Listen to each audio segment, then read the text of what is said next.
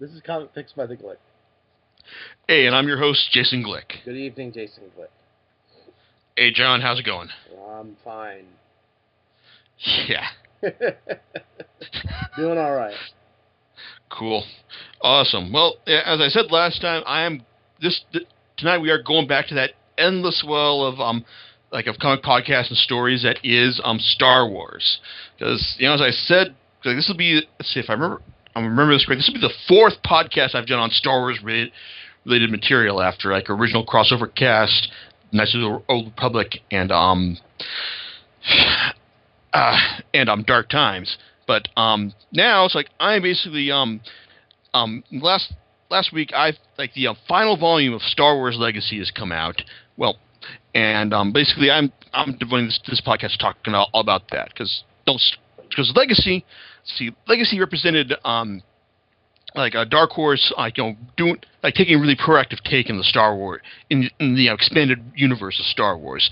This is in the sense that um, this this series takes place 100 like 138 years after the end, after like it's like after the events of um of uh, Episode Four, New Hope, and um it's it basically focuses on Luke's grandson, um Cade Skywalker, and his it's like in his struggles against to find his place in the galaxy as well as the um it's like as well as against the uh, machinations of the of the new Sith Emperor Darth Krayt. Now, now the series was um masterminded by um by by um, veteran comic book, comic book writer John Ostrander. Um, he's had a long um, history history in writing um, um, lots of mainstream comics for Marvel and DC. Most notably, his defining run on on the Suicide Squad, and and also his own creator-owned series, Grim Grimjack. Um, then he also got his wife Jen Jen Dursey, who's also um, done a lot of.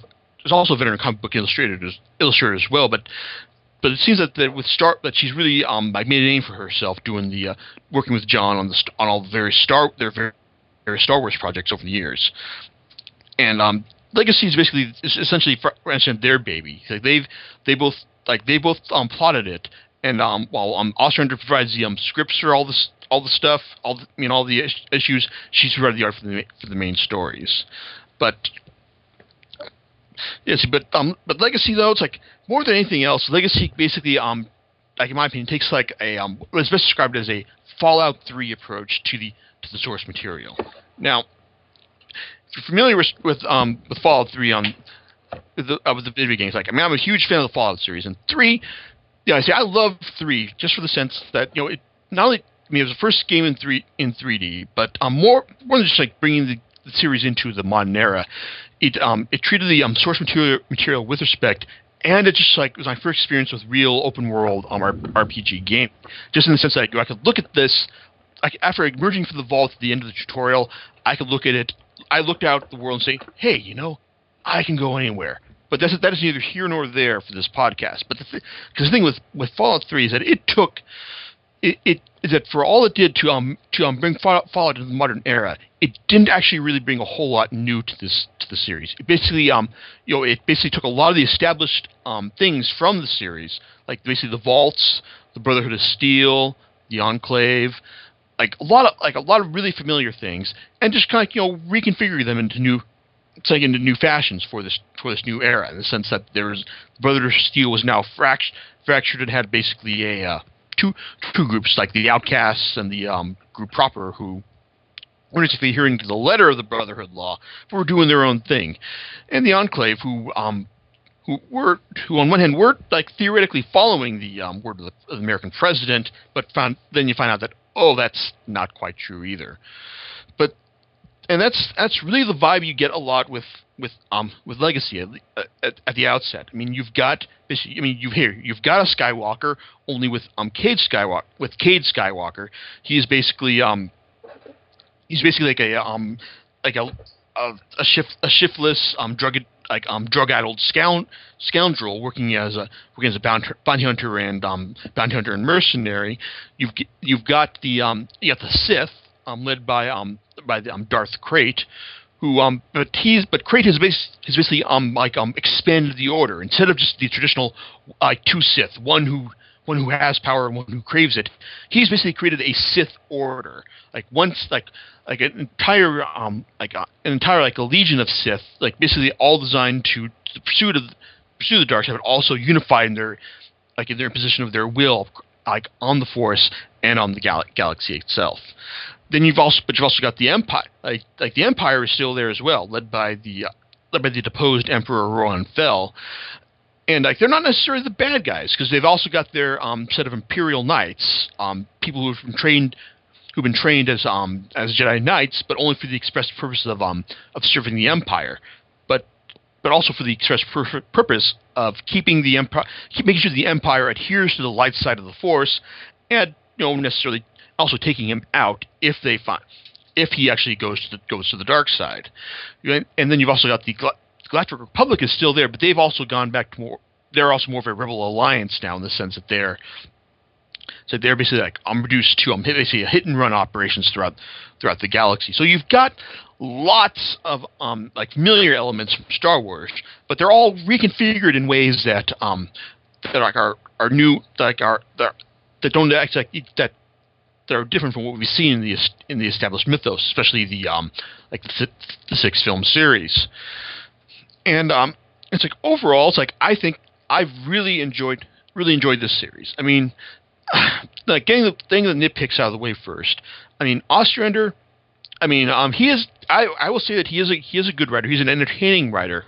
However, he also has a real tendency to um spell out things um for uh, um for his audience. He's not a, he's not a very graceful writer, but um he he'll hit hit upon the nose about you know like Cade saying, "Oh, I'm not not a Sith or a Jedi. I'm like something in between," but um, without like you know just you know, like like finding a more like mean like um subtle way of, subtle way of doing things. And like oh, of course, his bad guys are bad, his good guys are well. No, actually, like I take that back because one of the things that because one of the things I do really like about Ostrander's style is that he's inca- he seems pathologically incapable of writing characters with simple with simple motivations. I mean, you've got Cade who is, and he and he, he, he, as a Skywalker, he's got this huge legacy bearing down on him, but he doesn't want to do he doesn't want anything to do with it. He just wants the galaxy to leave him alone, but at the same time, he also doesn't want to um you know to indulge in the dark side in order to make make that happen. I mean, he draw every time he draw he he's not actually like actively seeking out power. He actually shuns it. He's trying to you know get it, trying to for, forge his own way, but the galaxy isn't going to let it isn't going to let him do that. Then you've got um, like Roan Fel, the Emperor, who um, basically he hates the Sith.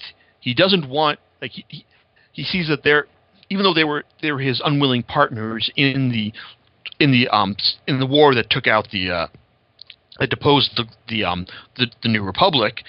He is basically um he's he basically um he's essentially a good, guy in the sense that he wants like he wants order restored to the galaxy, just not that that isn't ruled by the Sith. But he's got some really um, questionable methods of getting there, which include um, executing an entire starship's crew to make his point, and at one point, and contemplating the uh, the dispersal of a uh, dispersal of a um, virus across across Coruscant in order to um, um, make sure the Sith's um, Sith's rule like ends right there. And you also got um, um, Cade's mom, uh, who is who um, goes by two names, Morgan Corde, um, Imperial agent, and um, Nina, and Nyna Calixte. She is who was an advisor to the um to the Grand Moff, um, more like a Morlish Veed.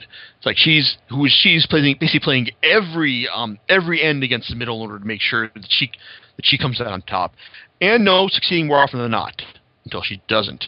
But it's just like the degree this degree of moral complexity that um to such characters that really makes that that does make them interesting, even if like the overall execution is kind of is um pretty ham-fisted and on the nose, um like um more like more often than not.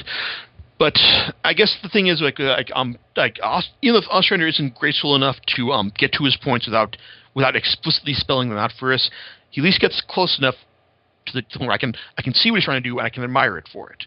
I mean, on one hand, no, this is this this series is not great art, but on the other hand, if you're looking for a thoroughly entertaining Star Wars series, then this is be, this would be the one I recommend, along with his um, Clone Wars work, with, which gave us um, which gave us um, like the great struggles of, of Jedi Quinlan Vos, which you know it's like if you want to if you want to understand why um, Dark Horse gave um, Ostrander and Dursim the um, license to do this um, far future series, go back and read the Clone Wars series. That's how they got it.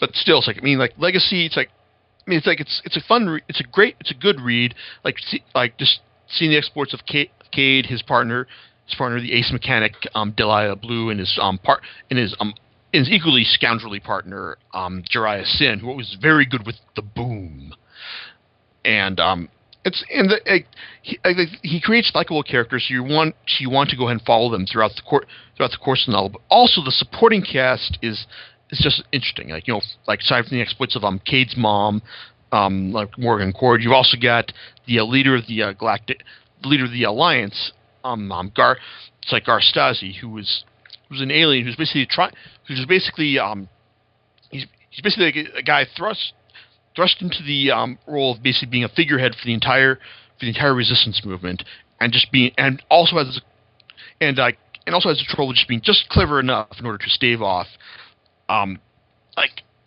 not only um like the destruction at the hands of the Empire, but also um. I, sorry, destruction at the hands of the Sith, but also um, navigating a treacherous pat, um, partnership with the with the Empire as well. But um, that's also another, another strength of the series in the sense that um, you can tell that when the like the um, the most important parts of the series are the ones um, where um, provides the art, but at the same time, like Ostrander makes the supporting cast interesting enough that even when it um, you, it like an entire volume is is devoted to devoted to the supporting cast, like say, um, let's see, Volume Four, Alliance, like you're not you're not too put out um, just by the fact that you know the it's it's cool it's so cool seeing like um like Stazi um like steal like steal a star destroyer from the Mon Calamari ship shipyards and um outsmart the uh, the Imperial Admiral who it's like who um basically decimated the, the um the Alliance fleet at their at their at it's like in the, in the last major battle of the Sith Imperial War. But that also brings me to another issue with the series. And while, like I said, while I enjoy it, I, I, while I do recommend it, it's also um on a little bit on the expensive side as well because you know it's like it's because while the first three volumes, uh, you know, you know, collect like collect say the first um let's see 19 issues of the series, um subsequent volumes aren't aren't like are like aren't really as as thick. We're basically you you'll get no more than four or five issues of like of the series, and it's it's and it's like I look at this and I think you know I don't know that just that just bothers me. Like speaking as someone who just like looks at what Marvel Marvel and DC now charge for for hardcovers of like four of um collections of uh, four four issues at a time. It's like that's you know it's like I kind of wish that, that they didn't have to do to like um to, to go in this direction, but but they do. And um, and on one hand, it's like it's it's like uh, it's the series is good enough that you know I, that it's it's not too bad, but you know I kind you kind of wish that they uh, that they just had a, a bit more uh, they were a bit more uh, uh, judicious in like allotting the um, issues per per per trade paperback. Okay, but that that be, but that being said, um, let's see, um, the final volume, War, um, is the is the wrap up to the series, and it's like, and, and, generally it's like for the most part it's a it's a it's a very good wrap up. Basically, it's, it sets starts off with um Darth Darth Krayt um like reestablishing himself after his um brush with brush with death back in volume six. It's like and also um Cade um like being being aware of this. It's like like being aware of his of his rebirth, and um basically like I'm realizing this is the time to like finally settle the score. Of course, this like while that is the main the main story right there, There was also like like about a dozen different subplots going on with the like with the Imperial Knights and um, one one of them Antares Draco um break like um breaking under the strain of um torture on the Sith planet of Korriban and then having to redeem himself. You've got um Luke's I mean I'm sorry Cade's uncle um Bantha um trying like um coming back coming back into the fray. Um you've got like the, the Imperial like the like it's the Imperial the, the Empire, the alliance between the, the Imperials and the uh, the alliance, um, um, like, like, like teaming up in order to take to uh, defend the to defend the um, hidden hidden Jedi temple, and also the uh, and also um, Sith, um Krayt's uh, use of his Sith of his special Sith troopers in order to in order to um, take take in order to take take them out and like enslave the galaxy. It's there's a lot. Of, sorry, my point is there's a lot of stuff going on here. I mean, it's like, and on one hand, yes, it's not. On one hand, it's like it's it's not entirely the most not like entirely gracefully. I mean, like I kind of wish that Cade's final duel with um Krayt had like had more um room to room to breathe, and I I do think that um his final um like his final decision, you know, I can it's know, I guess like the like when you when you get to the fun, the um the end and you see Kate's um Cade's um like um uh, sorry his his moral dilemma over um over what to do with um what to do with himself. I mean, yes, I can understand underlines my uh it's like my issues with the series. I mean, you've got I mean, I I think I can see that like what um like Ostrander is trying to trying to go for right there. Even if I think that that parts parts of it what parts of what he was doing right there were, were a bit un but unreasonable and and, and even illogical.